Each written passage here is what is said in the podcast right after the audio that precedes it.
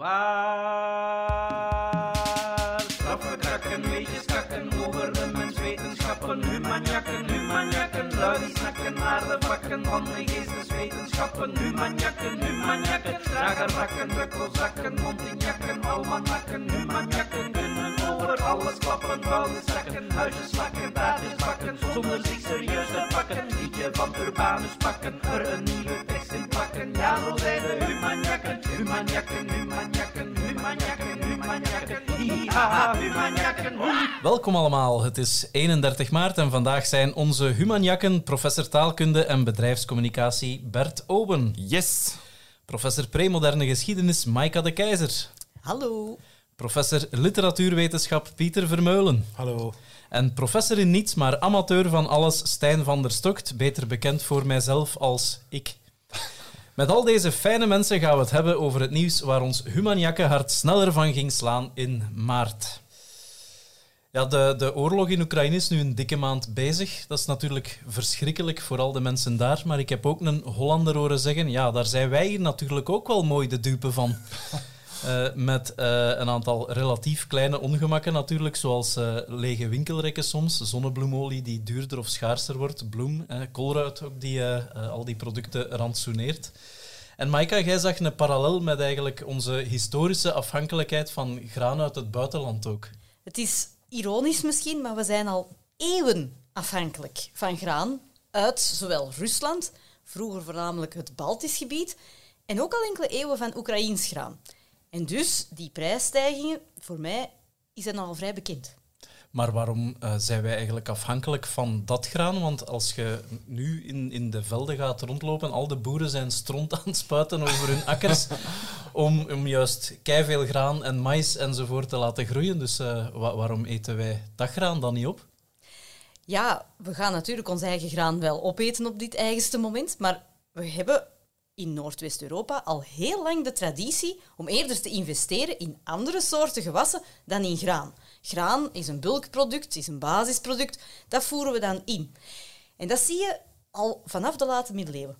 Vanaf de late middeleeuwen zie je dat we dus gestopt zijn met graan uit onze eigen gebieden en Noord-Frankrijk, de, de buurlanden, om daar dan voornamelijk afhankelijk van te zijn. En dan zijn we verschoven naar het Baltisch graan. Dat zie je, dat komt vanuit de Sont. De Sont is de regio, is een zeer, zeer smalle zeestraat, waarbij alle goederen die vanuit het Baltisch gebied komen, die moeten daar langs om naar ons te komen.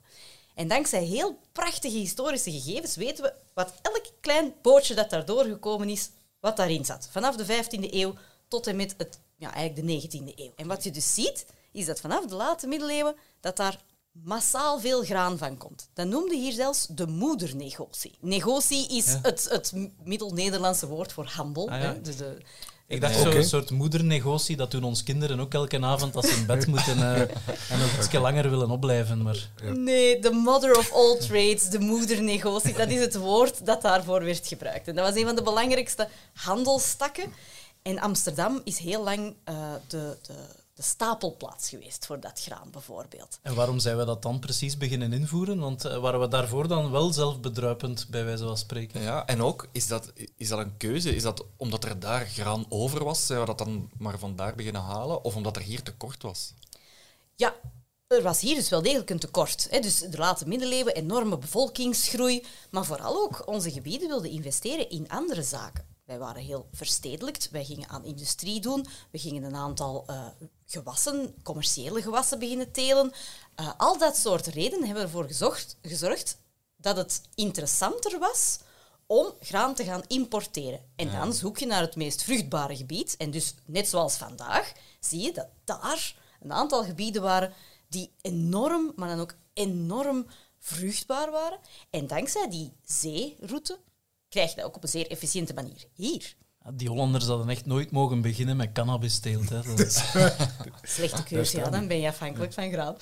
Ik moet zeggen, ik heb er één vraagje bij. Ehm, dat was voor mij het verontrustende stuk Oekraïne-nieuws dat ik deze week gelezen heb. Een bakker die zei dat we nu misschien graan gingen moeten gebruiken dat voor vee eh, bestemd was. En die zei dat dan misschien de smaak van het brood wat ging veranderen. Is dat Baltisch brood, eh, dat Baltisch graan ook gewoon lekkerder graan? Of is dat een beetje kort door de bocht? Dat is vooral gewoon tarwe. Terwijl dat je natuurlijk veel andere soorten granen hebt, zoals roggen en gerst en zo verder. En wij zijn dus inderdaad van dat soort graanschuren afhankelijk voor een bepaald soort type tarwe. En als dat dan wegvalt, ja, dan zit je met een probleem. En je ziet het dan nu ook, die prijzen die stijgen enorm. Hè. Dus de, de Food eh, Organization die heeft gezien dat dus de graanprijzen al minstens met 40% gestegen zijn. Wat voor een historica zoals mij nu eigenlijk nog niet zo veel is. Hè. Ik heb de prijzen eens een keer berekend hier in Antwerpen, toen dat er de Napo Napoleontische oorlogen eh, plaatsvonden. En dan ging het dus, als je een index hebt, hè, 100 is dan het basisjaar, dan steeg dat dus naar de index van 300. Hè. Dus dat is een veel grotere sprong. En dat is wel mooi om te zien hoe dat oorlogen al heel de geschiedenis lang elke keer die graanprijzen omhoog kunnen stuwen.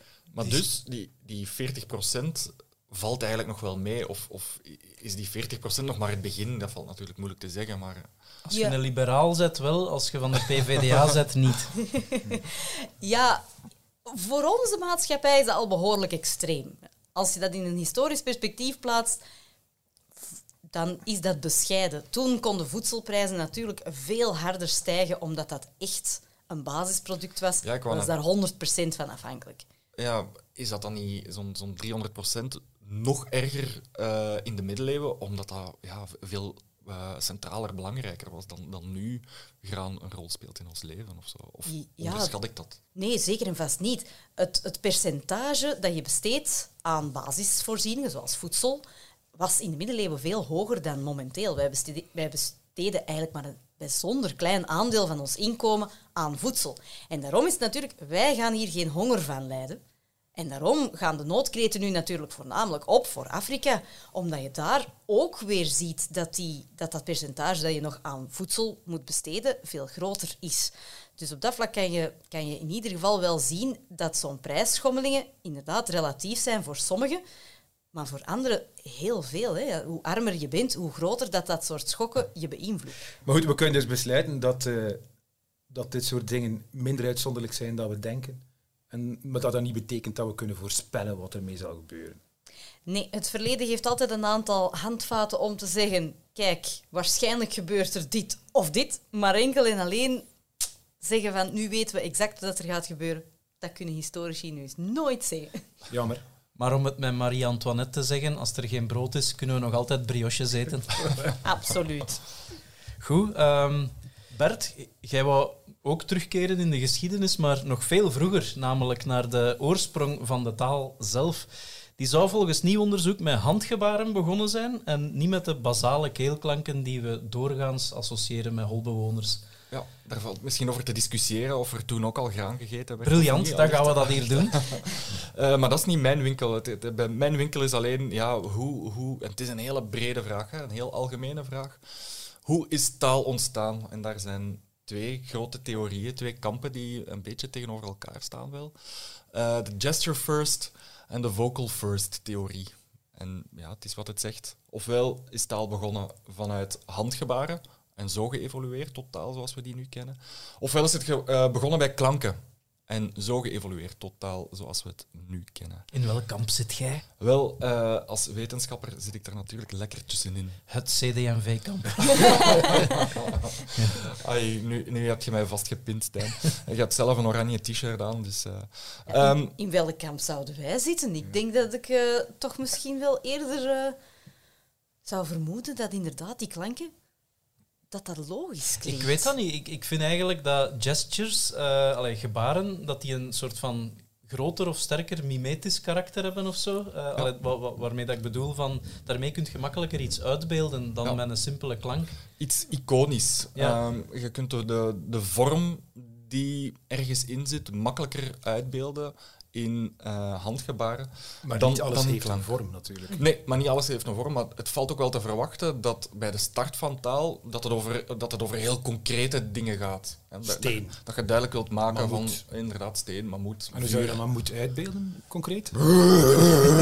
dat is een geluid. Geluid. Dus, eh, Eh, dat is mijn point. Dat is mijn ah, point. Waarom? Waarom, de- niet, waarom niet allebei? Voor de luisteraars, Bert deed hier juist ook een gorilla na terwijl hij aan het brullen was. Nee, nee, Eh, nee, ik zat hier heel beschaafd. Eh, nee, dat is net mijn point. Eh, mijn, mijn kritiek zou zijn, ze hebben onderzocht, eh, kan gesture de start zijn geweest, hè, gebaren de start van taal, of eh, vocale klanken de, de start van taal. Mijn vraag zou zijn, waarom niet beide? Waarom niet alle twee tegelijkertijd? En dat hebben ze niet onderzocht. Dus dat zou mijn kritiek zijn. Maar nu, wat zijn de redenen waarom dat zo'n gesture first, handgebaren, als start van taal, eh, plausibel zijn. Daar zijn er wel een aantal voor. Ehm, om te beginnen, ja, iedereen gebruikt ook gebaren. Er is niemand, geen enkele cultuur of zo, eh, ook geen individuen die geen gebaren gebruiken. Er is wel veel variatie, sommigen gebruiken het meer dan anderen, maar iedereen, terwijl dat hij spreekt, gebruikt gebaren. Zegt al iets over misschien de oorsprong of, of, of, of de, eh, het universele van die gebaren. Eh, blinde mensen gebruiken gebaren. Dus die kunnen gebaren niet geleerd hebben door ze te zien van anderen. Ehm, serieus? En toch, en toch gebruiken die gebaren hè, als, ze, als ze zelf spreken. Meer nog, de gebaren die ze gebruiken ehm, lijken behoorlijk sterk op die van zienden. Dus Ah ja, dat is wel dat is al een argument om te zeggen. En dat gaat dan echt over mensen die van beide geboorte blind zijn. Ja. Dus niet Ja. mensen die eerst eh, nog konden zien en dan... Ja, dus die, eh, En zij hebben dat niet geleerd van hun ouders om dat dan te doen. Dat is Ehm, een aangeleerde manier van iets uitdrukken. dus daar, daar, daar, daar kun je dus uitsluiten dat ze het aangeleerd hebben. Oké. Ehm, gebarentalen ehm, werken. Ik bedoel, Ja. gebarentalen zijn werkende systemen die mensen vlot kunnen aanleren. Dat werkt heel goed ook bijvoorbeeld bij primaten. Het is makkelijker om een aap gebarentaal te leren dan om die gesproken taal te leren. Dus misschien, nog, misschien nog een argument pro eh, gesture, gesture first. En kunt je primaten dan ook complexe eh, zinnen aanleren eh, in gebarentaal? Of gaat het echt eerder over, zoals dat je ook ja, simpele woorden zonder grammatica zou aanleren? Ja, het gaat dan wel over eenvoudige dingen, ook wel eenvoudige grammaticale relaties. Een object en een subject die iets met elkaar te maken hebben. Dat lukt nog net wel. Ehm, het is natuurlijk onmogelijk voor eh, een aap om een metaverhaal, zoals wat die hier aan het voeren zijn, over gebaren te doen in gebarentaal. Het gaat echt wel over heel, heel eenvoudige dingen. Maar het is wel zeker zo dat er dus meer communicatief potentieel is bij primaten in gebaren dan in klanken. Dus dat is ook een van de argumenten die ze, die ze hier eh, aanvoeren. Ehm, en ja, Stijn, wat jij in het begin zei, dat, dat, dat iconisch potentieel. Een gebaar heeft heel veel dimensies. Ja, handen kunnen eh, heel veel bewegingen tegelijkertijd in veel richtingen maken. Ehm, twee handen kunnen gecombineerd worden. Eh, de ruimte kan op heel veel verschillende manieren gebruikt worden. Dat is anders bij klanken. Die zijn bijvoorbeeld al eh, serieel. De ene klank moet na de andere komen. Dat is bij handgebaren niet zo. Er kunnen twee dingen met, kunt met twee handen tegelijkertijd, ehm, tegelijkertijd iets doen. En Maar bij een impulsieve reflex heb ik toch precies eerder de neiging om een geluid te gebruiken. hè. Als je heel bang bent of je bent heel boos, dan ga je toch het niet eerder uitdrukken, dan ga je een kreet slaken. Laat ons het met mime uitdrukken, wat we voelen. want als ik dans. Ja. Ja, maar ik vraag mij af, Bert, heeft dat onderzoek ook een uitleg hoe dat dan een overgang van gesture naar opeens klank ontstaan zou zijn? Want dat lijkt mij de moeilijke stap. Als het toch zo fantastisch werkt met je handjes, zoals we net bij jou gezien hebben, Ja. Waarom dan in godsnaam de moeite doen om kreetjes te leren? Ja. Eh, nee, dat geven ze niet. Ja. En dat is dat ook een kritiekpunt. Dat ze, dat, dat ze, ja, dat ze die, die, die overgang daar niet op ingaan. Ehm, ehm, nee, dat is waar. Misschien ook is even, eh, wat hebben ze precies onderzocht? Ja, want daar hebben we het nog niet over Daar gehad, hebben we het nog niet over gehad. Eh, en, en hoe hebben ze dat onderzocht? Ja, ja.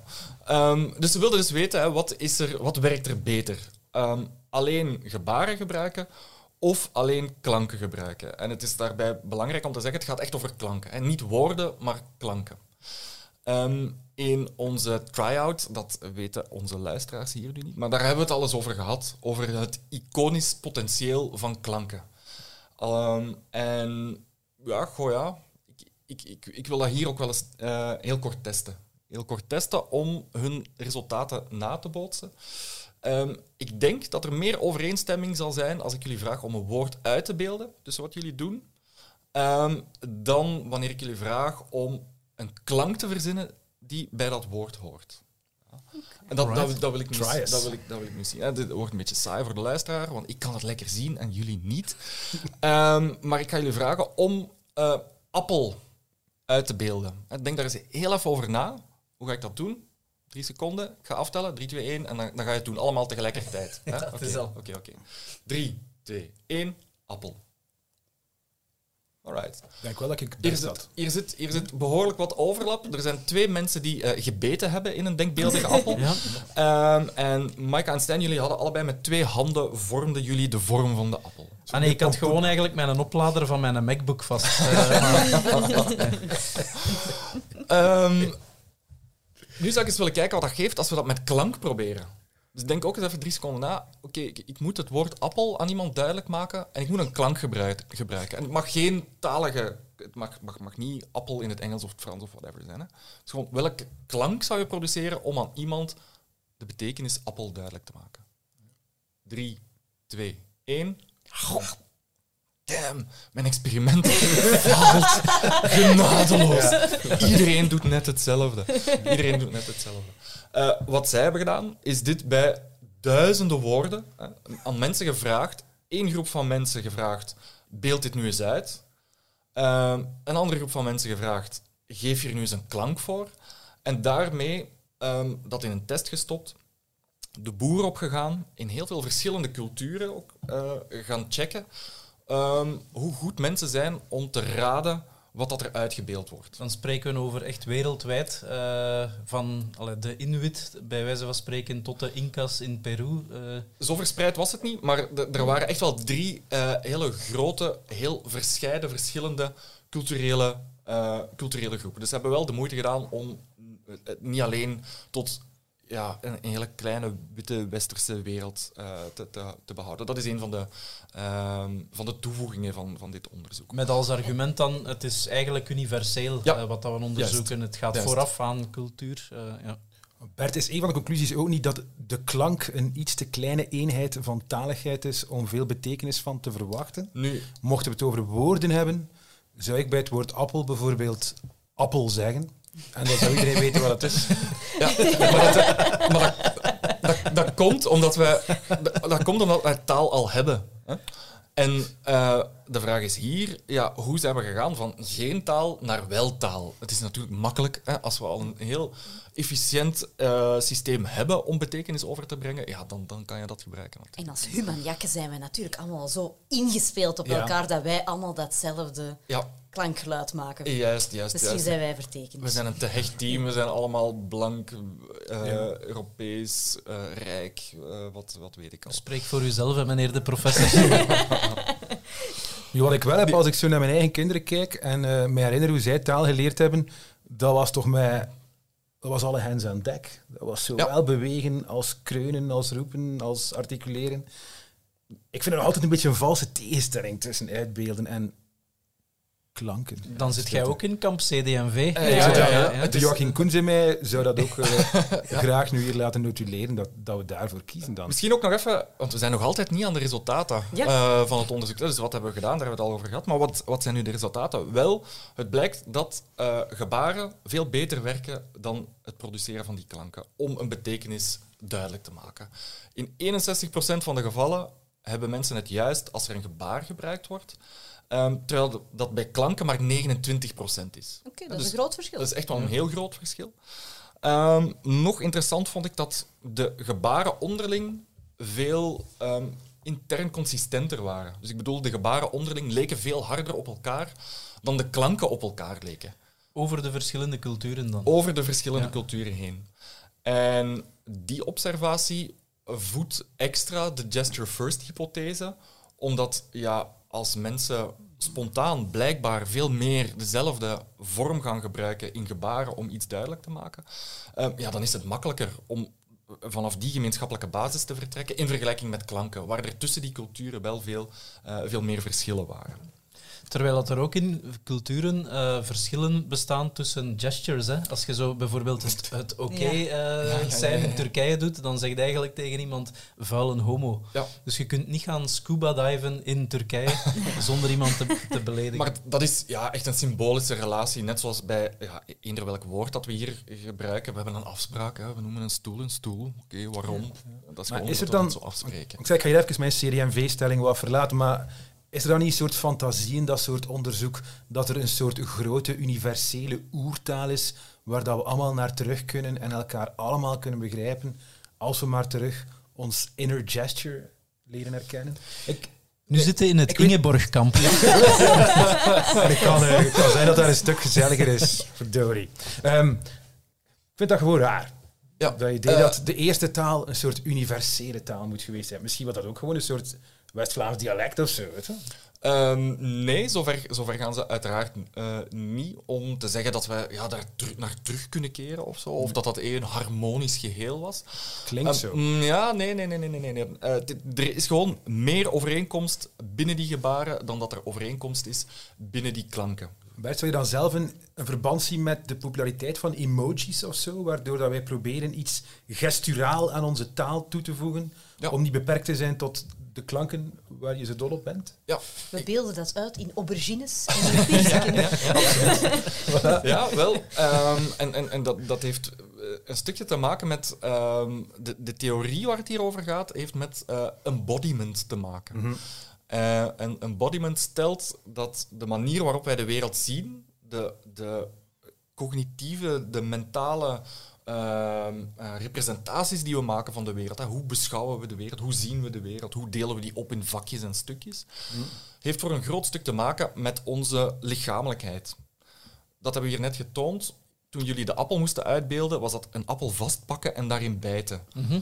Dus vanuit onze eigen ervaring, iedereen ter wereld kent appels. En dat is voor een blinde uiteindelijk ook En hetzelfde, dat is voor een blind, ervaring. inderdaad, die ervaring is net hetzelfde voor een blinde. En voor iemand in Papua Nieuw-Guinea of eh, ergens in Zuid-Argentinië, whatever. Iedereen kent appels, kent de smaak daarvan, kent eh, de kleur daarvan, tenminste voor de, eh, de zienden. Weet wat het is om een appel vast te nemen, die aan je mond te brengen enzovoort. Dus je bedoelt voor een blinde is het belangrijker dat hij of zij een lichaam heeft dan dat hij of zij kan zien. Nee, nee, nee. nee, Ja, nee. nee, nee, de- om de- te weten wat een appel of een mammoet of, of liefde is. Oh, eh, toch, toch echt wel bij Ingeborg in het kamp. Ja, dat wel. Ehm, Voelt goed. Nee, de, de, de, onze lichamelijke ervaring met de wereld zorgt ervoor dat de cognitieve schema's die we hebben over wat is een appel, wat is vooruitgaan, wat is de toekomst, wat is liefde inderdaad, omdat ehm, ja, heel tastbaar bouwen we daar ervaring mee op. En omdat we dat allemaal op dezelfde manier doen, zit er zoveel vormvergelijk, of, of gelijke vorm in die handgebaren. Dus dat is de manier waarop ze dat eh, in, in, die, in dat onderzoek uitleggen. En om terug te komen bij die emojis, ik denk dat het daar ook zo werkt. Net doordat we iedereen weet wat een smiley is, een lachend gezicht herkent iedereen onmiddellijk. Eh, dat hebben we vorige week ook nog besproken, hè, dat we heel snel zijn in eh, gezichten herkennen. Maar ook de vormvergelijking tussen fruit of groente en lichaamsdelen is voor iedereen duidelijk uit gemeenschappelijke ervaring met die lichaamsdelen. Dus daarom is Ja, dat. zo? Als we nu zo'n zo'n aubergine laten zien aan iemand in het Amazonegebied, denkt hij dan aan hetzelfde Die als wij? daar, die gaat daar net zo smakelijk mee lachen. ja. Op dat vlak kom ik dan toch weer terug bij het eh, exporteren en importeren van voedsel. Nu weten we allemaal hoe een appel smaakt. Maar vroeger echt niet, hoor. Ja, en voordat er aubergines ingevoerd werden, konden we natuurlijk die emoji ook niet gebruiken hier. Nee, absoluut niet. Nee, maar het gaat snel. ehm, en dat is de point. Zo ontstaat taal voor deze onderzoekers. Vanuit gebaren, ehm, ja, my two cents. Jammer dat de multimodale these niet is onderzocht. hè. Waarom kan het niet tegelijkertijd ehm, taal en gebaren, ge- of, of eh, vocaal en gebaren geweest zijn? Een soort combinatie hoor ik van CD&V en eigen gebaar eerst ideologie. dat is mooi. Lijkt mij een gevaarlijke cocktail te zijn. Right. Goed, blij dat we eindelijk weten hoe dat de taal begonnen is. Hè. Dat is nu, daar hebben we nu definitief uitsluitsel over. Ja. Maar wat nu? Wat nu, de volgende stap is dat we eh, objectentaal aanleren eigenlijk. Eh, en daar zijn we volop mee bezig in de artificial intelligence.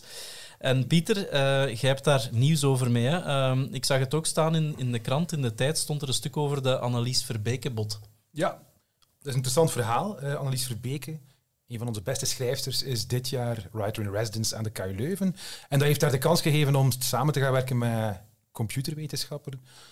Om ook echt te gaan kijken naar de relatie tussen literaire taal, creativiteit en artificial intelligence. Je hebt dat groot fantasme dat er op een dag geen schrijvers meer nodig zullen zijn, want dat computer ons, computers ons eeuwig zullen entertainen met perfecte testen. En, Doembe- eh, doembeeld of fantasma? Want, eh, ja. Ah, ik Wel- dacht dat eh, Andy Peelman al een robot was eigenlijk. Maar dat klopt. Maar voor iemand die, ja, zoals Annelies Verbeke, leeft van haar pen, is dat anders dan voor Andy geen topnieuws. Maar eh Annelies Verbeke is dus wel de uitdaging aangegaan. Is gaan kijken eh, hoe en wat er mogelijk is met computergestuurde versies van haar literatuur. En de resultaten zijn, hebben we in verschillende media gelezen, echt wel interessant. Eh, er bestaat nu zoiets als de A-Annelies Verbeke-bot. Een soort Annelies Verbeke genere- tekstgenererende robot die door de computerwetenschappers gevoed is met het uiveren van Annelies Verbeke. is die teruggekomen uit de toekomst om ons te waarschuwen voor eh, die toekomst waar je het net over had? Zou kunnen, zou kunnen. Maar ze doet ook interessantere dingen, die bot. Ehm, bijvoorbeeld, een van de dingen die ze tot nu toe gedaan is, en ik ga straks wel uitleggen hoe die bot werkt, want ik ken daar alles van. Eh, Not. Is bijvoorbeeld, ehm, die robot heeft het ganse uiveren van Annelies Verbeke geabsorbeerd. Weet sowieso genoeg van hoe taal werkt om de specificiteit van Annelies Verbeke's stijl te kunnen distilleren en reproduceren. En kan, kan als hij verder gevoederd wordt door bepaalde kernwoorden, zelf gedichten, paragrafen, verhalen gaan ehm, genereren. Dus, maar hij dus, moet eh, nog gevoederd worden. moet nog iets Absoluut. ingestoken En dat is een worden deel van het verhaal. mens. Dat is, zonder menselijke prompt en supervisie komt er bagger tevoorschijn. maar met een minimum aan sturing komen er interessante dingen. Maar nog even om het goed te begrijpen. Dus dat algoritme dat is eerst gevoed geweest met eh, heel veel Nederlands dan. Dus Ja. niet specifiek dat van Annelies Verbeke. Dat klopt. Eh, het zijn verschillende stappen. Dus, Zo, in- zodat die achteraf kan vergelijken met Annelies Ja. Verbeke. Ja. dus eigenlijk wat zo'n eh, algoritme nodig heeft, is een heel groot corpus van een bepaalde taal. Laten we het Nederlands noemen. Die krijgt dan een inzicht in de patronen van die taal. En tegen die achtergrond kan er de specificiteit van de Annelies Verbeke-stijl, of zelfs als je het beperkt van één werk van Annelies Verbeke, gedistilleerd worden.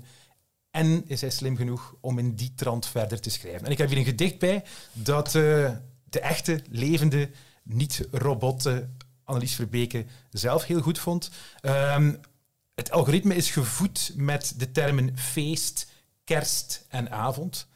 De droom was een beetje om dat op kerstkaarten te printen. En dit is het achtregelige gedicht dat eruit kwam. Ik vind het goed. Het was een feest voor duizenden arbeiders. Een dag voor de kerst was het alweer feest in de hut. Het was weer een feestje van ons en de leiders. Het was een gezellige avond. Het was kut. Ik hoop dat ik nog een fijne vakantie heb. Morgen gaan we weer een verjaardag vieren. Het was weer een heerlijke middag op het web. Het was weer een weekend vol prachtige dieren. Dat was het. En het interessante is dat als je aan Annelies Verbeke vraagt, herken je daar je eigen stijl, je eigen beeldspraak, je eigen zinstructuren in, is dat het antwoord bij de meest geslaagde gevallen, is haar antwoord ja. Ik, ik herken zelfs op basis van welk van mijn boeken dit geschreven is. Heeft Gert Verhulst al gebeld eigenlijk om die een AI te kopen om de teksten voor K3 te beginnen schrijven binnenkort? Wel, er is, het, het angstwekkende is dat er eigenlijk geen enkel bewijs is dat dat niet al 30 jaar zo is. Dus ehm, Ik ben nu wel curieus, wat, want ik ken haar stijl niet. Hoe herken je haar nu in dat gedicht? Wel, bijvoorbeeld eh, de woordschat is voor de hand liggendste. Hè. Ehm, de zinslengte is een belangrijk element dat zo'n AI vrij goed kan oppikken en reproduceren. Eh, het soort betekenisdomeinen, hier gaat het dus over feest. Hè. En Want wat, wat, waren de, wat was de input? Wat waren de kernwoorden die er feest, kerst, avond. Oké. Want Ja. die, die, maakt daar iets heel, eh, n- voor mij, negatief, ironisch. Maar Ja, dat laat dat zo. nu net de Ja, stijl zeker, zijn ja, van zeker, Annelies ja, zeker. Verbeke? Ja, een licht ironische... Ja. Ja, want ik vind het Ja. wel sterk om van Ja. hele positieve dingen Ja. zoals feest naar iets existentieel dreigends te gaan. Ja. Het is geen clichébot. Ja. Nee. het is, eh, Wat ook wel opvallend is, en dat is iets dat in dat onderzoek ook blijkt, is dat wat dat wij hier nu aan het doen zijn, daar een bepaalde mood, Ja, een ja. bepaalde betekenis in gaan leggen, dat dat precies het interessant maakt, want daar zit natuurlijk geen enkele betekenis in. Dit zijn gewoon willekeurige grammaticale patronen gegenereerd op basis van oneindig veel taal. Dus hè. het gedicht ontstaat bij ons. Dus dat is zo. Dat is zo. Dus, eh, en het interessante is dat die, die software is heel goed in sommige dingen, maar waar hij bijvoorbeeld helemaal niet goed in is, is in verhaalpatronen, plots, personages die Een consequent blijven. Ah, ja, creëren. dus dat zijn dingen die blijkbaar toch te moeilijk zijn. En ehm, dat blijkt bijvoorbeeld ook, die, die eh, AI wordt ook gebruikt om bijvoorbeeld krantartikelen te schrijven. En dat gaat heel goed als dat gaat om een verslag van een voetbalwedstrijd of om een weerbericht. Maar van als je een iets creatievere en minder generische eh, vorm kiest, merk je toch dat zo, eh, zulke programma's heel veel sturing nodig hebben. En ik zou, om het, om het wat te illustreren, heb ik eigenlijk ook een soort testje meegebracht. Eh, het is namelijk zo dat, omdat het een door computers gegenereerd ding is, dat we ook een soort Turing-test kunnen doen waarin we kunnen testen of wij, naïeve luisteraars, erin slagen om computergegenereerde ongein te gaan onderscheiden van Annelies Verbeke gegenereerde ongein. Ik heb een paar paragrafen die al dan niet komen uit een van de werken van Annelies Verbeke.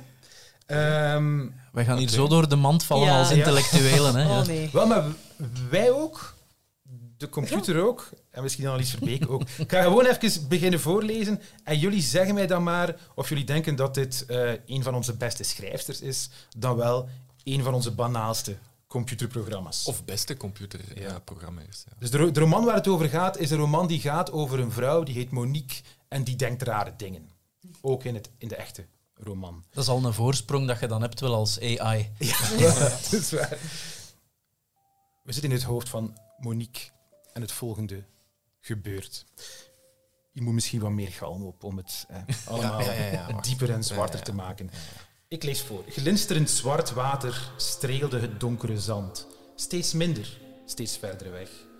Monique had een ontmoeting met de vloed voorgesteld, had verwacht dat de Noordzee op haar af zou stormen als een wild kind dat blij was haar te zien. App kende ze geen symbolische waarde toe. Ze hoefde geen danken bij voorbaat van deze zee, waaruit de oestergronden, blauwvintonijn en twee meter lange kabeljauw al honderd jaar waren verdwenen. Deze zee vol schepen, vissers, glasplatforms. Gasplatforms. Dus mijn vraag aan jullie. Verbeke or not?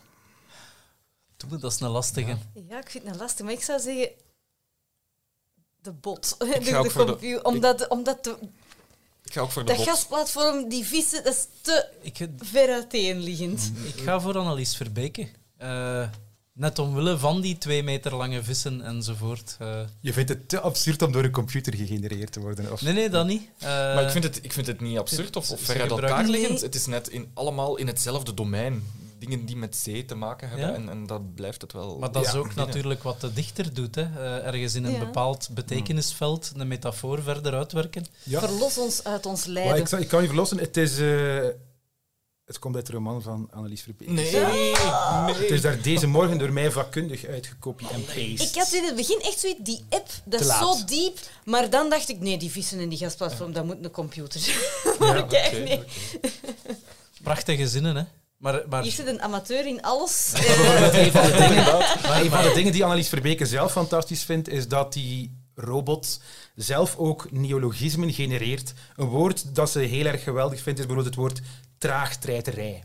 Dat niet bestaat, maar je weet wel meteen wat het betekent. Ja, ja. En je weet meteen dat we het eigenlijk vanaf nu best elke dag een paar keer gebruiken. Ja. Dus dat is een creatieve robot. Ik ga nog een stukje tekst voorlezen van eh Annelies Verbeke, Bot or Not.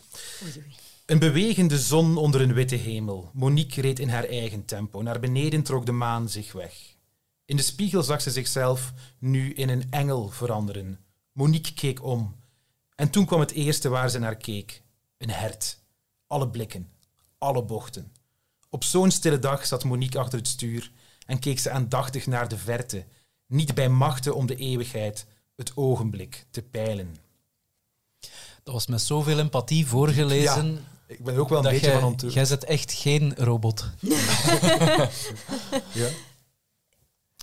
Ik durf het niet meer zeggen nu. Ja. Ehm, Ik ga uit statistische overweging terug opnieuw bot zeggen, omdat ik Ja. gok dat jij een, een, een voorbeeld van elk hebt meegenomen. Ik heb in totaal 17 voorbeelden. Dus dat de eerste Dan zes allemaal... eh, Regression to the mean of zo. Ja. De, de, de kans is nu groter dat het het andere is.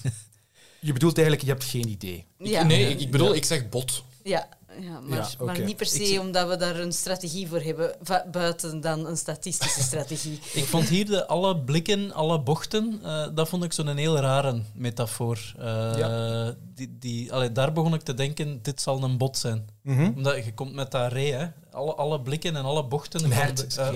Ah ja, oké. Ik ben zelf al aan het interpreteren. maar eh, dat zie ik zo niet, die metafoor daar. Oké.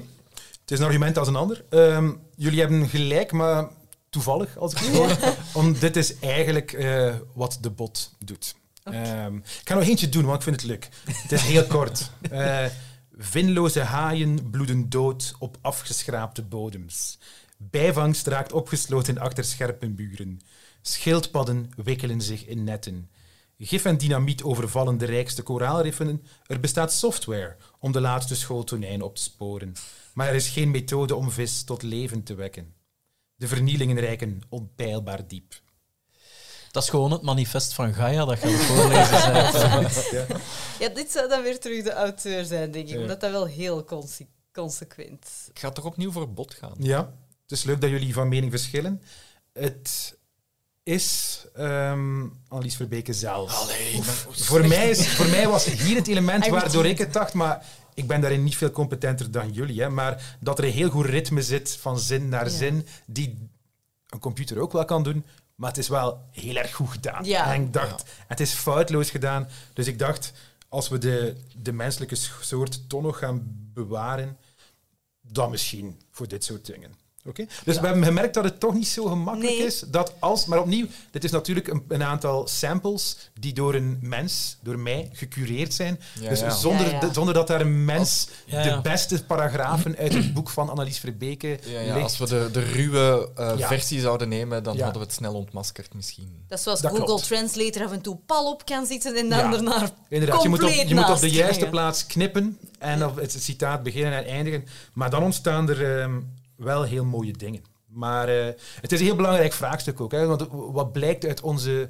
frustrerende discussie hier is dat literaire teksten ja, te doen zijn, maar niet zo gemakkelijk te doen zijn. Maar bijvoorbeeld, als je heel die discussie volgt, is bijvoorbeeld studentenpapers. Daar zijn mensen heel erg bang voor dat nu al of heel binnenkort, omdat wij onze studenten altijd vragen om in bepaalde patronen te schrijven, in een Ah, bepaalde structuur, dan kan je eigenlijk gewoon een goede paper van vorig jaar nemen. En de studenten die luisteren kunnen nu eh, beginnen googlen. Vier of vijf woorden aanpassen. En je hebt een nieuwe, briljante, even goede paper. Dus voor meer formulaische, meer generische tekstproducten ehm, is de stap naar perfecte artificiële constructie helaas misschien eh, niet zo groot meer. Goh, ik denk dat dat doet tekort aan ons werk, denk ik. Zeg, eh, ik denk dat, dat, dat, dat wetenschappelijk werk minstens zo creatief is of zo ehm, dan literair werk. En je Ja. Dus overschat de computerskills van studenten. Ik denk ook wel, het is een spectrum hè, eh, van menselijke of eh, computerlijke eh, creativiteit. Bijvoorbeeld in, in mijn sector, de media dan. Ehm, een schone reportage eh, wordt altijd geschreven door een mens, maar er zijn dus al computergegenereerde eh, nieuwsartikels die echt in de krant komen. Dat gaat dan over beursberichten of zo. Omdat niet, ja, die, die, die een bot krijgt de cijfers, maar eh, het is leuker om te lezen als daar een klein verhaaltje in zit. Eh, dus de bot schrijft dan ook het verhaaltje rond de cijfers, dus dat gebeurt effectief al. Ah, ja. Ja, Ik wil nog één voorbeeldje geven dat mij de- in heel die materie wel interesseert. Dat is een eh, Amerikaans stuk software dat je gewoon kunt kopen voor een paar euro. Eh, dat heet Sudo. weer tips aan uw studenten het Ja. Ja, dus als studenten, als ik ze ooit vraag om een science fiction roman te schrijven, want daar gaat het over, eh, kunnen ze Pseudo-Write kopen. Dat is een eh, gewone app die al heel wat romans geschreven heeft. Je kan het, het is een genre, de Pseudo-Write written science fiction. Ehm, en het zet zichzelf in de markt als een creative writing tool. Eh, en als je het bekijkt online, je kiest bijvoorbeeld, ik wil een verhaal schrijven over robots, aubergines en beweging. En die stelt dan een eerste of tweede zin voor. En je kan die gaan beginnen tweaken en die denkt samen met jou verder. Je kan die ook corrigeren, je kan daarmee in dialoog gaan. En de maker van, eh, van die app, een soort gladde Silicon Valley eh, mens, ehm, ziet het eigenlijk als een soort schrijvers-equivalent voor, voor wat Photoshop is voor fotografen. Het, het helpt je om alles er net iets beter Goh. te laten uitzien. Ik Hoewel dat het- het voor mij als een vrij fundamentele... Ik zie, het eerder, ik zie het eerder andersom. Photoshop is voor mij om achteraf nog iets te gaan Mhm. aanpassen of zo. Ik, ik lees dit eerder als de eerste stap of zo. Wel, je Een- voedt het een zelf met een voorzet? Een brainstorm of zo met, Ja. met, Ja. de- met een digitaal iemand. Eigenlijk, eigenlijk eh, is dat een eh, communicatiemodel, het creatief proces. Namelijk, je hebt eh, de, de schrijver die, of het algoritme Ja. eh, dat op, in, e- in eerste instantie iets bedenkt. Maar en dan het heb je nog het Het leesmoment. is altijd in tweede en, en instantie. het, het Ja. lezen is ook altijd creatief, eh, denk ik dan. Hè? Als Ja. je de tekst leest van Annelies Verbekebot, Mhm. wie weet wekt dat ook wel iets los bij u. Ja. En dan... En, ja. en die metareflectie zit nog wel bij de menselijke auteur. Want de menselijke auteur schrijft al met die, dat leesmoment indachtig. En dat Ja. doet zo'n eh, zo'n algoritme natuurlijk niet. Hè. Weet je wat dat cool zou zijn? Zo het eh Garry Kasparov-moment, wanneer dat die verslaan was Ja, ja, door. Deep Blue, dat je zo ergens in 2089 zo de eerste robot die de Nobelprijs Ja. literatuur Ja, de eerste Nobelprijs, inderdaad. Ja. We gaan ook ervan uit dat AI literatuur zal produceren in plaats van eh, militaire toepassingen zal kennen. en ons zal kapot maken voordat we literatuur van AI kunnen lezen. Dat is waarom dat wij humaniakken zijn, natuurlijk. Ja. In het eh, verlengde van het AI-nieuws af, afgelopen maand is het boek Het Verraad van Anne Frank uit de rekken gehaald. En dat was nogthans in de markt gezet als zijnde een onderzoek waarbij dat ook AI-technieken dan eh, gebruikt eh, werden. Misschien nog even eh, kort eh, waarover dat boek ging. Ja, Anne Frank eh, die zat in het achterhuis. Die had de oorlog allicht overleefd als ze niet verraden zou geweest zijn door iemand in hun omgeving. Het boek concludeerde dus op basis van AI-onderzoek, en het was ook gemarket met, het is een onderzoeker van een FBI en zo, dat de Joodse notaris Arnold van den Bergen achter dat verraad zat. Maar die conclusie had eigenlijk nogal wat losse eindjes uiteindelijk. En eh, ja, aangezien extraordinary claims, extraordinary evidence eh, veronderstellen, eh, hebben ze dan toch maar besloten om dat boek uit de handel te halen. Eh Maika, dat gebeurde na een rapport van een aantal historici. Eh, dus dat rapport heeft ervoor gezorgd dat dat boek uiteindelijk uit de handel is gehaald. En je hebt dat rapport gelezen. Ik heb dat rapport gelezen, 70 inderdaad. bladzijden, Maika. 70 bladzijden. Dat is voorbereiding en dedication. Het is voorbereiding, dedication en het is vooral ook 70 bladzijden lang een soort van oeh, ah, afmaken van de argumentatie van het boek. Ja, Dat is ja. pijnlijk. Ja. Ja. Maar, maar enigszins leedvermaak ook als historica, van- zodat het toch nog een klein beetje plezierig was voor u? Ja, ja, toch een beetje wel. Wij zijn van belang en wij kunnen dat toch wel echt vakkundig afkraken. Ja, ja, zeker en vast. Want het was wel groot aangezet. Hè. En het was ook wel een, een steek naar historici. Hè. Want dat is de meest gestelde vraag in het Anne Frank Museum. Wat denken jullie? Waar is het toilet? Aan de educatieve medewerkers? Goh, eh, ja, nog geen idee eigenlijk. Ja, wie heeft Anne Frank verraden? Ja, ja, Dat is dus blijkbaar wat elke, eh, eh, toch heel veel van de bezoekers van het museum willen weten. En wie gaat daar nu vooral nooit of te nimmer een antwoord op geven? Dat zijn historici. Die willen zich niet met dat soort ja, nee, wie deed het bezighouden. Maar ja, aangezien heel veel mensen dat willen weten, is daar dus een gepensioneerde FBI-agent. Een zekere Vince Pancook of zoiets. Ik weet niet of je het uitspreekt. Pankook. ja. En, eh, ook In mijn een- hoofd heeft hij een snor. en ook nog een zekere Pieter van eh, Twisk. Denk ik. eh, zij zijn allemaal deel van een cold case team. En zij zijn daar opgesprongen om dus het hiaat dat historici achterlaten, wie heeft het gedaan, om dat dus in te vullen. Dat klinkt echt zo gelijk een pitch voor een eh, History Channel-programma. Ja. National Hitler's Geographic. megastructures. Ja, voilà. Dus dat hebben zij gedaan. En zij zijn 30 scenario's nagegaan. 30 scenario's waarbij ze allerlei mogelijke verdachten nagaan en dan bij wijze van spreken terug met de getuigen gaan praten, weliswaar dan neergeschreven bronnen, gaan napluizen, zien wat die hebben gezegd in juridische dossiers, eh, in politieverslagen, eh, briefjes, dagboeken, de documenten dat die mensen hebben nagelaten. En dan zijn zij dus naar misdaadpatronen gaan kijken, om dan te kijken wie heeft het gedaan. En ze waren ook niet 100% zeker. Dat is 85% zeker dat dan het die Arnold van den Berg zou zijn. Genoeg om er een Ja. kaft rond te doen Ja, en er voilà. geld uit te Voor halen. de ja. FBI is dat genoeg. eh, Wat, doet er nu, wat doen die historici nu? Hè? Ze hebben een 70 pagina tellend eh, verslag geschreven, waarbij ze dus stap voor stap alle argumenten van dat cold case team gaan onderuit halen. En met stap voor stap bedoel ik echt letterlijk elk argument. Er blijft geen spaander meer heel van dat boek. ik zie u nagenieten. Ja, dat is wel, eh, dat is wel waar. Dus er zijn allerlei historici die allemaal een andere expertise hebben. En dus ook wel heel sterk die, die Arnold van den Berg terug op zijn piedestal hebben gezet. Dus het, hij is daar vakkundig als een listig, als een eigenlijk achterbaks persoon in dat boek. Van, het is echt wel iemand die met voorbedachte raden zijn gezin heeft proberen te redden door anderen eh, te verklikken. Daar komt het eigenlijk op neer. En wat zij doen is stap voor stap zeggen, nee, dat was dus een notaris en die deed zijn job eigenlijk goed, heeft daar helemaal geen intentieprocessen om mensen te verklikken of, of eh, geld te verdienen op de rug van mensen die hij heeft beschuldigd. En stap voor stap worden de meeste van die bronnen dan wel degelijk gekaderd. En geef ons eens de juice. Eigenlijk- Wat zijn zo wat de, de, de strafste ja, foute dingen die er, eh, die er Eh, dat is de, de case van de goudsticker-affaire.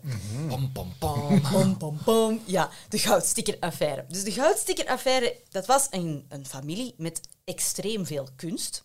En toen dus in de oorlog zij eh, moesten vluchten en een aantal mensen verdwenen zijn van die familie, dan eh, moesten die kunstwerken, ja, konden die geconfiskeerd worden, maar ze zijn eigenlijk verkocht. Ze zijn verkocht aan twee nazi's. Ehm, goudsticker is een familie. Geen, dat is geen object, geen ding. Nee, dat is een familie. Oké, dat is een familie. Ja, Ja, ja, ja. dat is een familie. En zij hebben heel anders veel... weet je het nooit natuurlijk of dat het een object is of een achternaam. Het is gewoon Of het scheldwoord. Of... een, een Nederlandse rare achternaam.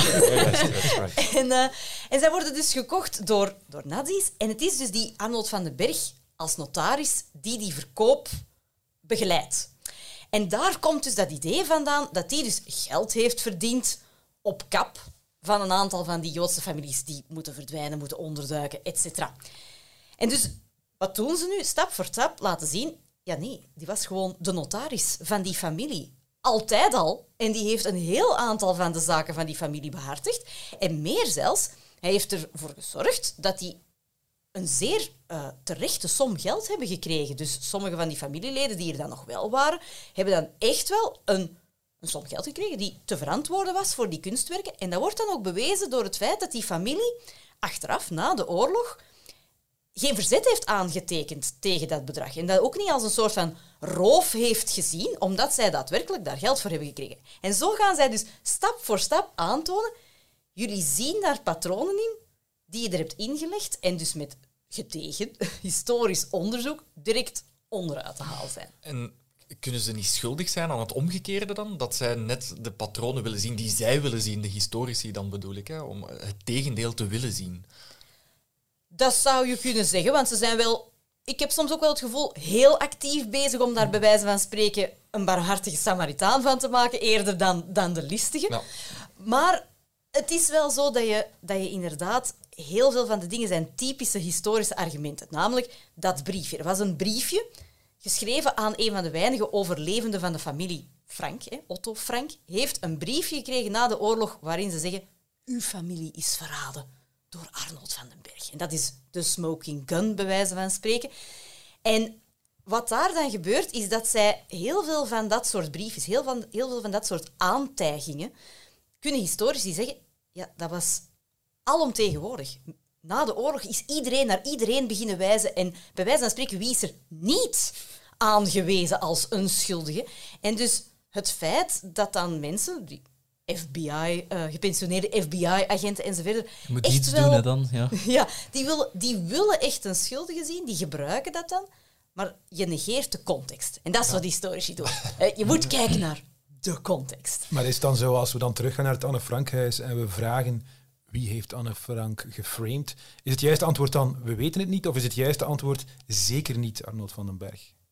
Ja, als je dat rapport leest, dan denk ik dat zij echt wel zouden zeggen, zeker en vast niet Arnold van den Berg. Want hij komt hier echt wel uit als een figuur ja, dat meer goed dan kwaad Ja. heeft gedaan. De, hij, hij, heeft, hij krijgt echt wel terug een, een rechtzetting eh, in dat rapport. Me afvraag is of dat, dat historisch rapport nu echt dat boek zal schaden. Ik heb gehoord dat het in Nederland uit de handel gehaald, gehaald is. ehm, maar in Amerika zal het gewoon verder succesvol zijn en tot Netflix-series leiden. En, of of hoe, hoe zien we dat? Ja, ik, dat is natuurlijk de vraag. Ehm, mag iemand zo'n boek schrijven? Want het zijn geen wetenschappers. Het Natuurlijk is, wel. Ja, ja, ja, en dus... eh, Het is zelfs geen computer. Ik bedoel, Ja, voilà. Zij, voor zij, zij, zij kunnen dat boek schrijven en, en andere mensen kunnen dan aanhalen. Wij denken dat dat echt complete, Mhm. complete waanzin is. Maar inderdaad, ik denk dat dat wel perfect kan blijven bestaan ergens. Maar het is misschien wel relevant om dan te zeggen: jij denkt dat. En een hele hoop andere mensen is het daar gewoon pertinent Mhm. niet mee eens. En dan is het misschien wel belangrijk dat het in het Anne Frank Museum daar dan wel genuanceerd mee omgegaan wordt. Ja, ja. En het is natuurlijk ook de job van historici om eh, zout op die slak te leggen. Hè, natuurlijk, maar, eh, Mijn uh, Humanjakkenhart ging deze maand vooral sneller slaan van die foto's van de Endurance. Heb je die gezien? Ja. Ik Ja. niet. Nee, ah, die waren echt fantastisch. Eh, wat is de Endurance? Dat is een, een wrak, een scheepswrak. Eh, van, eh, ja, die, eh, het schip zelf is 100 jaar geleden ongeveer, in 1915 om precies te zijn, dus iets langer dan 100 jaar geleden, gezonken in, de, in Antarctica, boven de Weddelzee. En ze hebben dat nu teruggevonden en die foto's waren echt fantastisch. Omdat het wrak zelf amper aangetast is. Dat komt door specifieke omstandigheden daar op de zeebodem, waar wij humanjakken niks over kunnen vertellen. Eh, maar eh, ja, de foto's zijn echt een soort van portaal naar, naar een tijdperk dat niet meer bestaat. Het is een houten schip. Je zag het roer, je ziet eh, de, de bemanning daar echt nog op staan. Zo. Dus het is echt een relict naar, naar een tijd die, die niet meer bestaat. Ja, Ja, echt precies. Frozen. ehm, frozen in time, Ja, ja, een ja. tijdscapsule. Zo. Dat was echt, eh, Ehm, indrukwekkend. in en ik vond dat extra poëtisch ook, omdat ehm, ja, er zijn zo wat linken met een, met, met, met een hedendaagse tijd. Hè. Dus eh, hoe is dat wrak daar uiteindelijk beland? Dat was in een uitzonderlijk strenge winter daar. Eh, hoe is dat wrak op dit moment gevonden? In een uitzonderlijk niet strenge winter. Eh, want ja, dat, dat, is- dat was echt een moeilijke zoektocht. Ehm, eh, het wrak zelf lag op 3000 meter diepte, want die zee is daar zo diep. Maar dat, die, ja, dat is ook onder het pakijs, dus ze moesten daar echt met een speciaal schip naartoe, min 18 graden. Eh, maar uitzonderlijk, dit jaar was er minder pakijs dan anders, dus die, eh, ja, die, die expeditie had het iets makkelijker. goed nieuws. Lang leven de klimaatopwarming. Voor Antarctisch onderzoek is de klimaat, klimaatopwarming fantastisch. Dat soort onderzoek toch? Maar dus eh 100 jaar geleden, eh, de Endurance zelf, eh, was daar eh, ondanks waarschuwingen eigenlijk zelfs naartoe gegaan. Want eh, ja, dat was een poolexpeditie van Ernest Shackleton, eh, een van de grote eh, ja, pool-explorateurs, eh, naast Scott en Amundsen. Eigenlijk een beetje ja, minder grote naam soms, omdat de werkelijke helden zijn dan degenen die de pool zelf bezocht hebben. Hè. Amundsen was de eerste. Scott net daarna, die is dan gestorven eh, op de terugweg. En Shackleton die had ook een poging gewaagd daarvoor. Eh, die was samen met Scott op een eerste missie mee. Maar die zijn eigenlijk gestrand op ongeveer 700 kilometer van de Zuidpool. Eh, en zijn dan moeten terugkeren. Shackleton zelfs, eh, ja, die, die heeft het amper gehaald. Zijn twee companen hebben hem nog moeten meeslepen naar het schip terug. Dus die Shackleton zei van, ja, dat is een plek, daar wil ik eigenlijk nog wel eens naar terugkeren. Eh, Klinkt Het was wel daar zo. hè? gezellig. ja, het was daar gezellig. Goed van eten ook. En, Ja, heel veel pinguïns. eh super lekker. Daarover straks meer misschien. Oh. Maar dus, eh, Shackleton wou eigenlijk ook onsterfelijk worden, want het was de Heroic Age. Dat is nog een ander eh, aspect van, van die een andere tijd. Eh, dat ging toen over grote mannen die de natuur gingen temmen. En dat is toch iets waar dat we tegenwoordig al een klein beetje anders over denken. Dus die wou ja, zichzelf onsterfelijk maken op een andere manier. De Pool als eerste bezoeken, dat kon niet meer. Dus welk megalomaan plan had hij opgevat? Die wou van eh, de Weddellzee, waar de Endurance dus al gestrand is, eh, wou die eh, een oversteek maken van het hele continent naar de Rosszee aan de andere kant. Dat is de kant van Nieuw-Zeeland dan. En zo de Ja, eerste verder zijn... zwemmen. Ja, Tot in, tot in Nieuw-Zeeland. ja. Blote bast. Met zijn endurance achter hem en hij zelf zwemmende. met eh, een touw In zijn mond. gebit, die een boot voortrekkende. Dat was het plan, basically, Ja. ongeveer. Maar het is niet gelukt. het is niet gelukt. Nee. Eh, en dat is eigenlijk wat dat, wat dat, eh, dat verhaal zo, zo groots maakt. Eh, de endurance zelf, dat staat voor volharding. En eh, dat was eigenlijk al omineus. Ja. Want eh, de, ehm, ja, de, de hubris van, van Shackleton heeft er eigenlijk voor gezorgd eh, dat dat schip ten onder gegaan is. Er waren een aantal eh, walvisvaarders die hem hadden gewaarschuwd in het laatste station voordat ze naar de Pool zouden gaan. Eh, in Stromness is dat, op South Georgia. Die eilanden daar eh, ja, helemaal onderaan de aardbol. Allee, niet helemaal onderaan, want daar moesten ze nog naartoe, maar dus bijna helemaal onderaan. Die hadden gezegd, er ligt uitzonderlijk veel ijs dit jaar, dus ik zou het niet doen. ja. Die, die wandeltocht wordt te lang. Ja. Endurance, hè. Shackleton zegt, "Wauw, dat zal wel lukken, we gaan dat doen. Eh, komt natuurlijk vast te zitten in dat pakijs. Eh, en moeten ze dus overwinteren op het pakijs. Nu, dat was op zich al eens gedaan geweest, zelfs door een Belg. eh, Ja, de Ad- Gerlache. Adrien de Gerlache eh, in eh, de 19e eeuw nog. Dat was de allereerste eh, overwintering op de Zuidpool. Maar die zijn schip heeft het wel overleefd. Eh, Ook wel eerder per toeval. per toeval waarschijnlijk, ja. Eh, die zijn kunnen terugkeren wel. Ehm, Weet je hoe dat, dat schip heette? Nee. dat de Belgica. Ah, voilà. Ze. Een bescheiden, een niet-humoristische naam. Een underdog die gewoon gezellig Dat niet kraakt onder de omstandigheden. Ja. Dat is... Bijna is gekraakt, want ook daar was dat de hubris wel echt. Want die, Ja, ja. die heeft bijvoorbeeld zijn, zijn bemanning dat niet laten weten dat hij van plan was om hen daar te gaan laten overwinteren. Oh. En pas toen het een voldongen feit was, Die dachten dat ze naar Ibiza gingen, maar nee, die dachten dat ze op tijd gingen terugkeren. En, eh, en dan ineens bleek dat hij dat dus eh, eventjes ging laten stranden. Ik heb een ander plan, jongens. Eh, wij gaan onsterfelijk worden. Ja. Wat dat betreft Of trouwens, dood, zoals er is zo, zeggen, ja. ja, wat dat betreft, er is trouwens een zoekertje. Dat is eigenlijk een urban legend, maar het is te leuk om het niet mee te geven.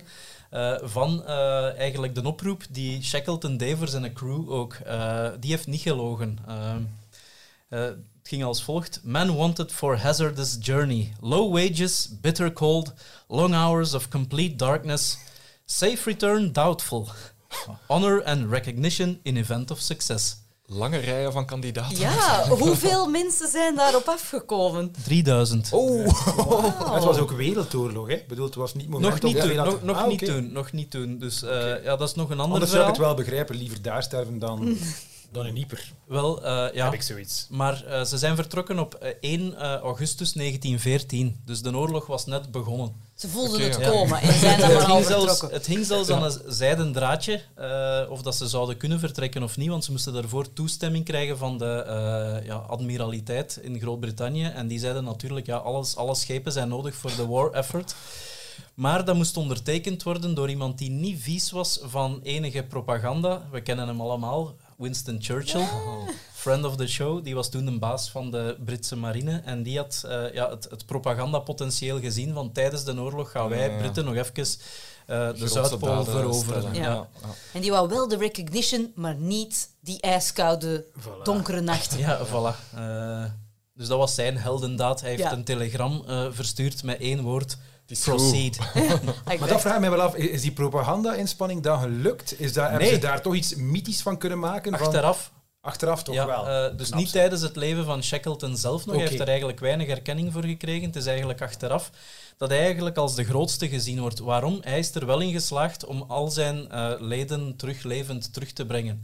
Eh, maar en dat was in die tijd nog niet zo belangrijk. Tegenwoordig denken we daar anders Ja. over. Hè. En die konden dan in de loopgraven gaan sterven als ze terug waren. Effectief. Dus, Ja, maar, dus de crew die terugkeerde eh, na 1917 eh, zijn ze ongeveer teruggekeerd. De oorlog was nog bezig. Die hadden zinvolle jongens- skills verworven en meteen eh Ja, en waren overduidelijk suïcidale types. Dus Voilà. Dus die moesten wel echt nog in de... Ja, echt gaan vechten. Hè. Die werden opgeroepen terug, ja. Eh, maar waar waren we eigenlijk in het verhaal van, van de Endurance zelf? Ja, die zat vast in het pakijs.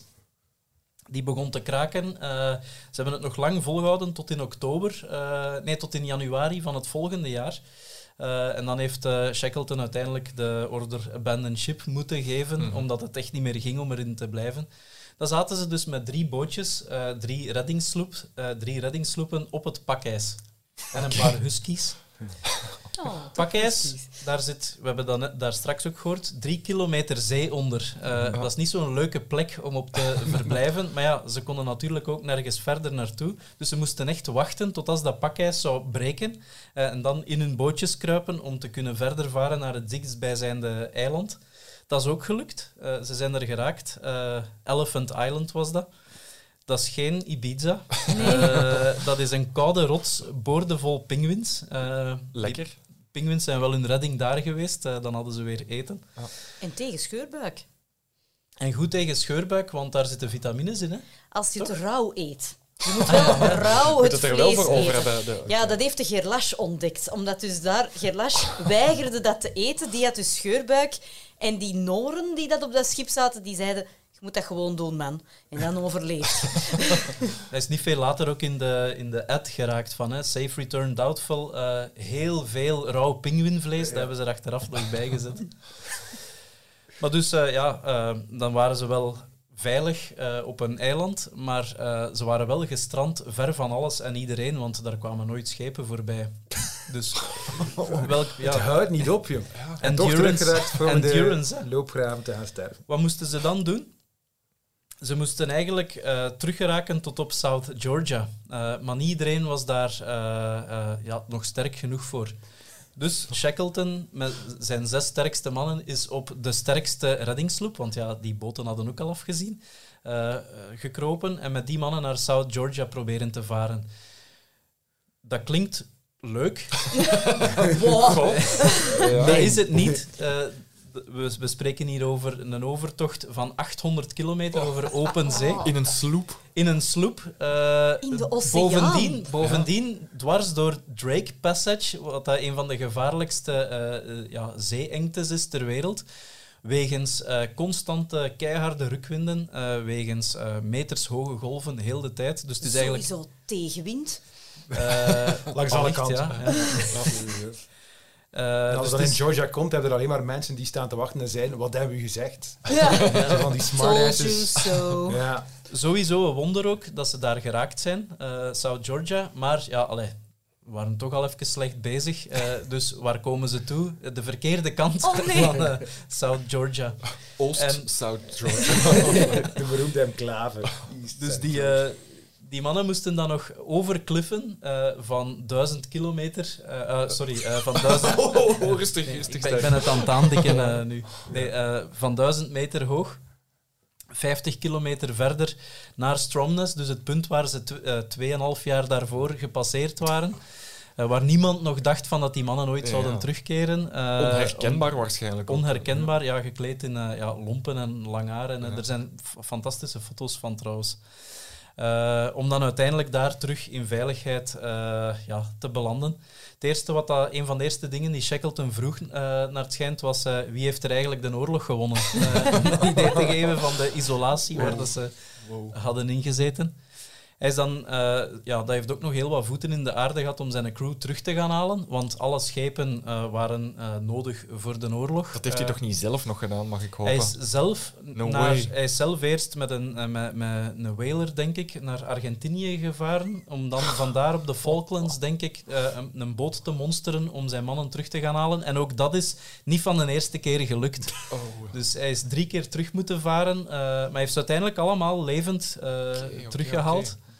Mooi verhaal. Dus, Wat een eh, held. dan Ja. eet je wel echt nooit meer pinguïn.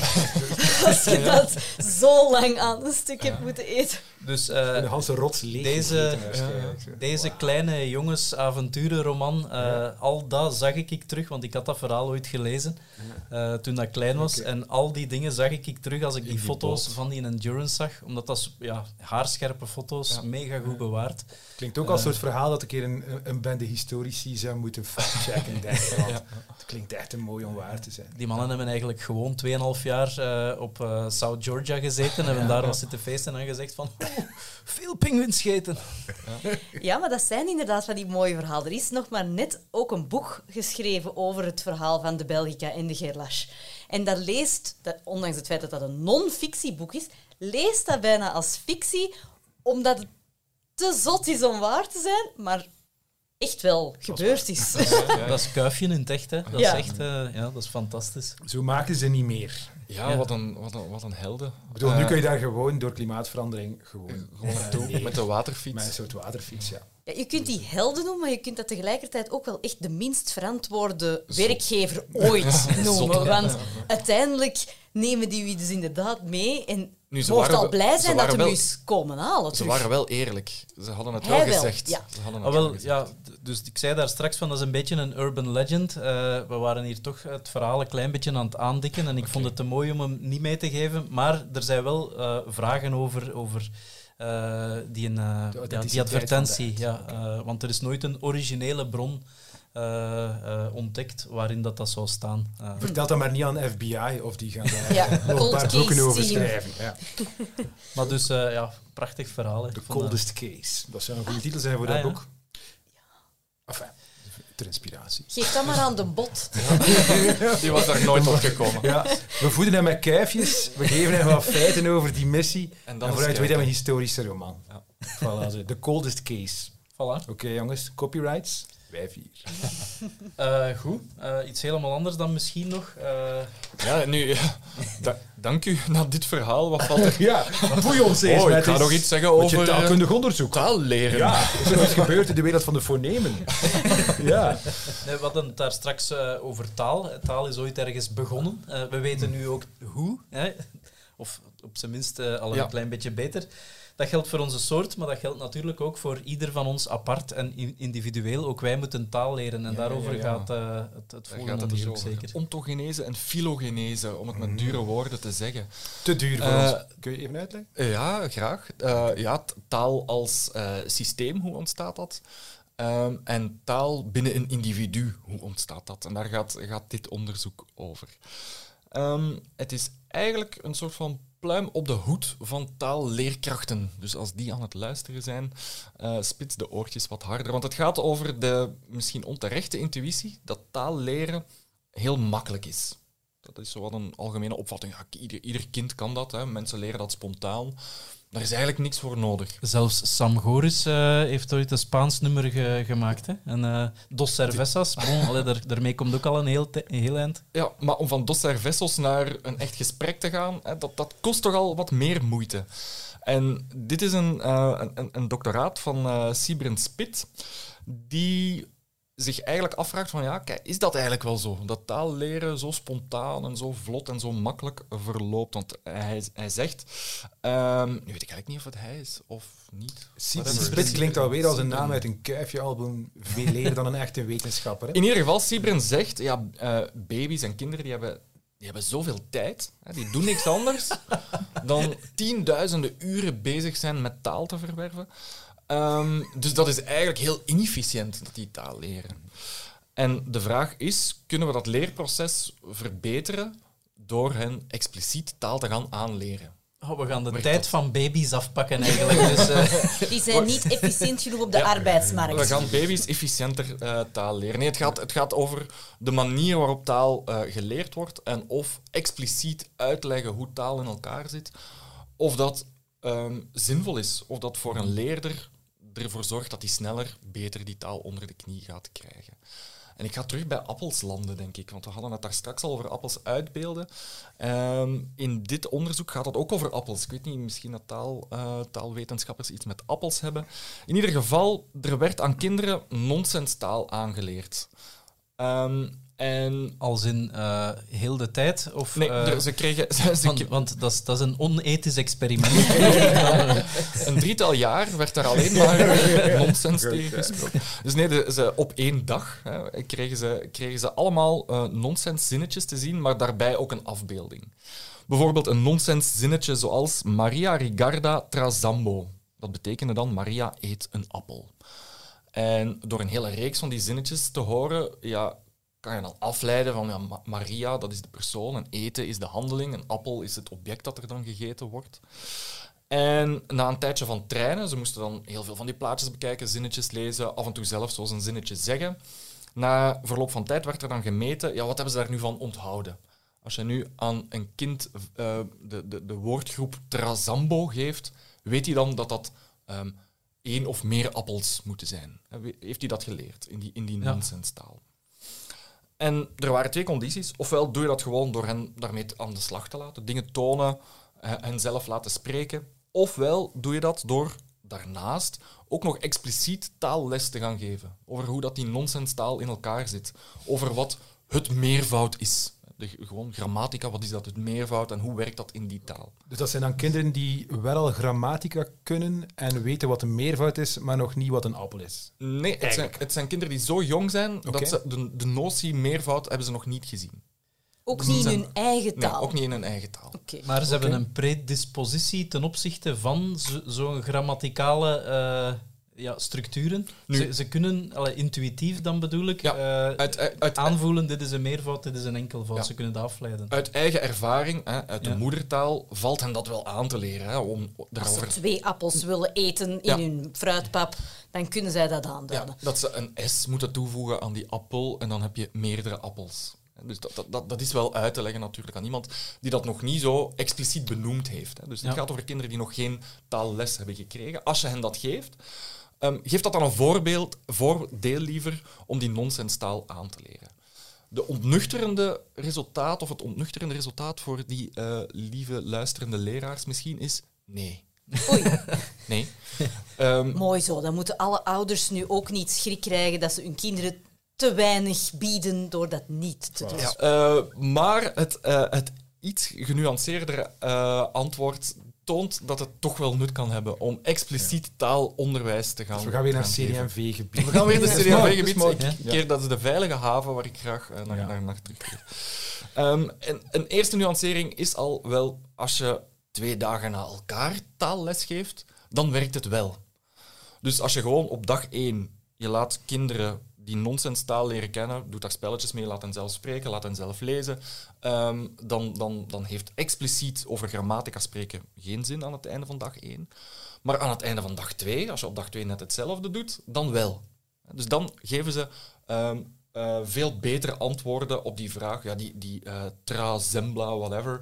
Ehm, wat betekent dit nu? Dan geven ze veel vaker het juiste antwoord. Je moet daar dus gewoon eens over gedroomd hebben. Of even een nachtje slapen.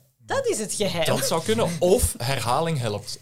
Ja, Eh, niet één keer lesgeven, maar een aantal keer lesgeven helpt.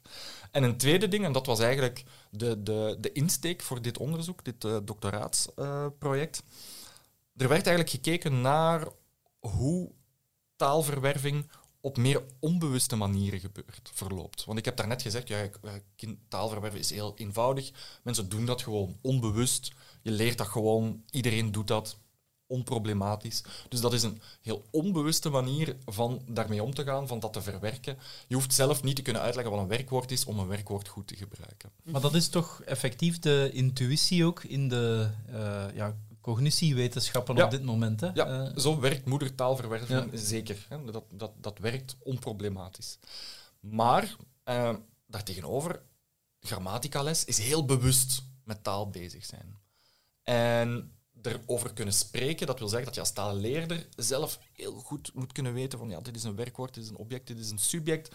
Je moet daar dan heel bewust mee bezig zijn. En eh, daar is dan weer een andere skillset voor nodig om dat voor elkaar te krijgen. Nu, wat zijn ze hier gaan doen bij die kinderen? Ze hebben een, eh, een eye-tracking onderzoek gedaan. En daarom dat ik mijn oren eh, al, al wat harder begonnen te flapperen toen ik hierover las. Voor de luisteraars die het niet weten, eh, dat is echt eh, de shit. hè. Eye-tracking onderzoek voor de Bert. Dat is my shit, ja. Daar, daar, daar ben ik eh, al wel eens zelf mee bezig ook. Ehm, dus wat hebben ze gedaan? Ze hebben in die proefjes, ehm, in de, de, de quizvragen die, die eh, kinderen kregen, werd er gezegd, ja, dit woord, wat betekent dat? En dan kregen ze twee afbeeldingen te zien. Bijvoorbeeld eh, die trazambo, een afbeelding van één appel of van meerdere appels. Right? Terwijl het juiste antwoord is meerdere appels. Mhm. Die kinderen moesten dan ehm, het juiste antwoord aanduiden. Nu, terwijl ze dat deden, werden hun oogbewegingen geregistreerd. Dus je kan heel precies meten waar iemand naar kijkt. Wat merkten ze nu? De kinderen die expliciet taalles hadden gekregen, die keken veel vaker naar het juiste prentje. Veel vaker, maar ook veel sneller en veel langer. Dus die twijfelen minder. Die moeten minder tussen die twee afbeeldingen Niet helemaal, niet helemaal. Eigenlijk, eh, wat die onderzoeker hier aantoont, is dat ondanks het feit dat ze op een hele bewuste manier niet vaker het juiste antwoord benoemen en aanduiden, want ze scoorden niet beter op die tests wanneer ze taalles hadden gekregen, kijken ze wel sneller, vaker, langer naar het juiste antwoord. Dus op een tussenniveau, dat tussen dat hele onbewuste en dat hele bewuste, ik kan de taal, grammatica, regel benoemen, daar blijkt nog iets tussenin te zitten. En hoe noemen we dat? Tussen het onbewuste en het bewuste zit? Nu, Heeft Freud daar een term Ja. voor? Ja, het meso-bewuste. Het mesobewuste. Ehm, ja. Nu, nee, om- de, de, de point was vooral, hè, we moeten bewust zijn, niet zomaar ehm, eenvoudig voorstellen als onbewust of bewust. Daar zitten heel veel gradaties in. En dat is, eh, dat is common knowledge in de psychologie. Maar als het over taalleren gaat, wordt daarvan uitgegaan dat dat ofwel onbewust ofwel bewust is. Dus zonder, maar als ik het goed hoor, moest er niet zoiets bestaan als eye-tracking onderzoek, gingen we dan nooit weten dat dat niveau bestond. Inderdaad, eye-tracking Dat is, is wel ongelooflijk. is ons ganse mensbeeld wordt hier eigenlijk op losse schroeven geplaatst door, eye-tracking onderzoek door naar appels. Ja, Ik vind het wel knap. ja dat is ben er hoe, ook totaal niet sceptisch over. dat is hoe mijn tak van de wetenschap werkte. Ja, dat is Eh, goed. Dus als je met andere woorden iets niet kan uitleggen op de niveaus die bestaan, wil dat verzin je niveau bij daartussenin, waarop het dan...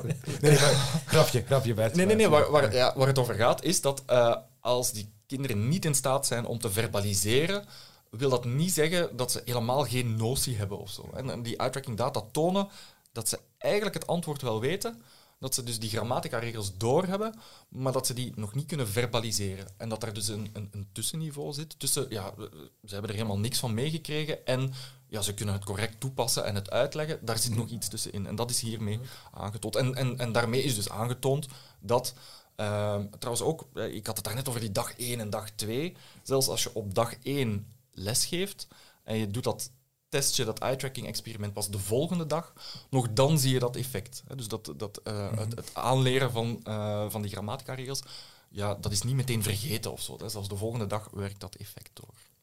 Maar welke conclusie wordt daar dan op een eh, ehm, meer praktisch niveau uitgetrokken? Namelijk, je sprak daar straks van, taalonder, taalonderricht heeft wel degelijk zijn nut. Ja. Dat, dat is wel een conclusie die... allee, daar, daar zijn nog wat stappen tussen. Eh, ja, ja, mij, tuurlijk. eh, daar, zijn, daar zijn heel veel stappen tussen. Maar Moeten we nu in kindercrèches taalleerkrachten zetten? Dat is eigenlijk de vraag. Ja, daar zijn nog heel veel stappen tussen, maar dit is wel aandacht vragen voor misschien ergens een pendel die zo wat heen en weer slingert tussen eh 50 jaar geleden alleen maar grammatica, taal uitleggen, geen aandacht voor zelf doen, zelf spreken. Wat een heerlijke tijd En was nu, dat. en nu misschien hè, de andere kant uit, alleen, geen grammatica meer. Hè, eh, alleen maar doen en we pikken dat wel op, dat is onbewust. Dat is een beetje tegengas voor de, de, de, de swing van de pendel in die richting. Ehm, en een pleidooi om ook op heel jonge leeftijd eh, te durven nadenken over expliciet grammatica aanleren. Kinderen kunnen daar iets aan hebben. Het is eigenlijk het, het equivalent in stem zou dan zijn van hè, de kinderen zullen wel zelf ervaren wat de uitkomst van de som is. En zo dan eh, tegen, eh, we gaan ze eerst leren wat dat ja, sommen zijn. En Ja. we, gaan, we gaan ze daarin trainen en dan kunnen ze zelf verder aan de slag. We geven ze twee en drie appels en ze zullen wel doorhebben dat dat uiteindelijk meer appels zijn dan als we ze twee en twee appels geven. Dus, Ja. eh, ja. Mooi zo. Fruitpap zal nooit meer hetzelfde zijn. Na deze aflevering, inderdaad. Zelfs dat wordt er voor ons verpest door die verdomde wetenschap. Jammer. Alright, dan rest ons nog één ding om te doen, namelijk de verkiezing van het aptoniem van de maand. Hoera!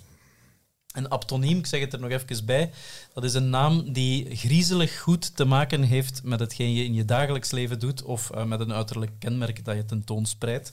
En zo komen wij elke maand eh, mensen tegen eh, in de diverse media. Enfin, ik toch. En ja, ik stel voor dat we daar weer een, een quizje over spelen. Hè. Graag. Dus, ik heb, een beetje ik heb eigenlijk een beetje veel tv gekeken deze maand. Eh, ehm, Ambtshalve. Ik heb daar, ja, ambt, ambtshalve. Omdat ik een beëdigd tv-maker ben ook. eh. En wij verplichten u daartoe voor deze podcast. Eh, ik heb gezien in het programma De Notaris, eh, dat vond ik een heel grappige. Eh, ja, daarin heb ik bijgeleerd dat, dat het best betaalde vrije beroep in België is. Die mensen verdienen 50.000 tot 100.000 euro per maand, bruto. Eh, Oh. Maar dat is dus redelijke eh, ja, reden tot feest voor die mensen zelf. Eh, dus eh, ja, een van de notarissen die daarin geïnterviewd werd, eh, heeft een achternaam die daar eh, een klein beetje mee te maken heeft. eh. dus een heel rijke notaris heet Katrien. Van Geldwolveren. Mooi. Of zoals die goudsticker. Goudsticker, ja, fantastisch. Nee, het heeft eerder te maken met eh, ja, eh, eigenlijk wat ze bij het ontbijt drinkt, misschien. Champagne. punten. Ja, punten. Champagne. Mij. Katrien Champagne, dat is haar Oh, naam. Dus, juist. eh, een van de best betaalde mensen in dit land heet Katrien Champagne. Elke dag champagne. Mooi zo. Ik heb ook een ehm, eh, reportage gezien over een opfriscursus voor motorrijders in het VTM-nieuws. Eh, de eh, eh, reporter van dienst had een vrij toepasselijke naam. Eh, Vroom. Effectief. Nee, nee, nee. Ja, goeie gokken. Fa- fantastisch, ja. ja eh, Ik heb het echt niet gezien. fantastisch. Ze heet eh, Anna Vroom, maar ik las het als Anna Vroom. Eh, Ja, ja, Vond ik eh, een mogelijke kanshebber. ja, terecht. Dan eh, heb ik ook nog eh, naar Dwars door de Lage Landen gekeken met eh, Arnoud Houben en zijn eh companen. Die kwamen eigenlijk op een bepaald moment een schattenjager tegen. Zo iemand met een, eh, ja, zo'n toestel, hoe heet dat? Metaaldetector. Een metaaldetector, voilà. Eh, en die mens had net een paar munten gevonden en had een vrij toepasselijke familienaam. Hij heet Rob. Goudschat. Dollar? Wat, wat ben je als je, eh, als je veel geld hebt of vindt? Rijk? We zitten op de goede weg. De rijke? Eh, De rijkere? Rijkaard. Rijkaard. Rijkaard. Is het goed? Eh, dus Rob Rijkaard in eh, Dwars door de Lage Landen. Ja. En dan was er nog één, eh, die heb ik zelf niet gezien, maar die heeft eh eh, Kathleen Gabriels, friend of the show, eh, aan mij eh, laten weten. Eh, dat is een journalist die op de Nederlandse televisie verslag uitbracht over eh, ja, het hamstergedrag van... eh, nee, het gaat niet over het hamstergedrag Ah, gaan. oké. Eh, Oh. Ik was me al aan het voorbereiden. Nederlandse automobilisten die in, een grens, in de grensgemeente Poppel kwamen tanken. Eh, en de journalist heet Joris. Petrol. Eh, de grensgemeente waar hij zich bevond eh, is Poppel. De journalist heet Joris Poppel. van Poppel. Eh, die, Joris van Poppel, die eh, verslag bracht vanuit Poppel. Dat vond ik ook wel een heel schone. Dus we hebben eh Katrien Champagne, we hebben Anna Vroem, we hebben Joris van Poppel en we hebben Rob Rijkaard. Wie kiezen we? Ja, ik, ik ga voor die vroeg moeten gaan, omdat ik daar zo natuurlijk op kwam. Ik sluit me daarbij aan, omdat eigenlijk zoveel reportages over terugkeermomenten voor motorrijders gaan er in de toekomst niet meer zijn. Ja. Dus Elk jaar, hè, eh. Maar ja. maar ik wil maar zijn, voor mevrouw Vroom is het toch wel een buiten... Is dit het moment, hè? Ja, Ja. Die, de rijke of rijkaart was toch niet echt rijk met een paar muntjes. Ik ga ook Ja. voor Vroom. Ja, en champagne. was geen notaris of zo, hè? Dus echt rijk was dat niet. Oh, ik, Ja. ik, ik sluit mij aan bij de democratie Yes. dan, eh, in retrospect. Eh, Misschien... Anna Vroem, eh, als je naar de podcast luistert, proficiat. Jij wint de Wisselbeker Aptoniem van de maand. Yes. Ehm, misschien als er ehm, van onze tien luisteraars mensen zijn die zo'n aptoniem willen voorstellen, dat mag altijd gesignaleerd Of een worden. zijn. Of een Zeker, aptoniem zijn, ja, altijd welkom. Zelf mogen... Tien luisteraars. We hebben honderd Honderden, meer dan honderd. Ja. Meer dan honderd, daar zit Dus daar moet een aptoniem in bij zijn. Hè? Ja, dat kan Ja. niet anders. Dus laat het ons gerust weten. Eh, voor nu, dit was de Humaniakken van maart. Eh, nog eens bedankt aan iedereen hier aanwezig. Professor Taalkunde en Bedrijfswetenschap Bert Oben. Dag. Professor Premoderne Geschiedenis Maika de Keizer. Salut. en professor literatuurwetenschap Pieter Vermeulen. Dag. Wij waren de Humaniakken. Tot volgende maand. Jo.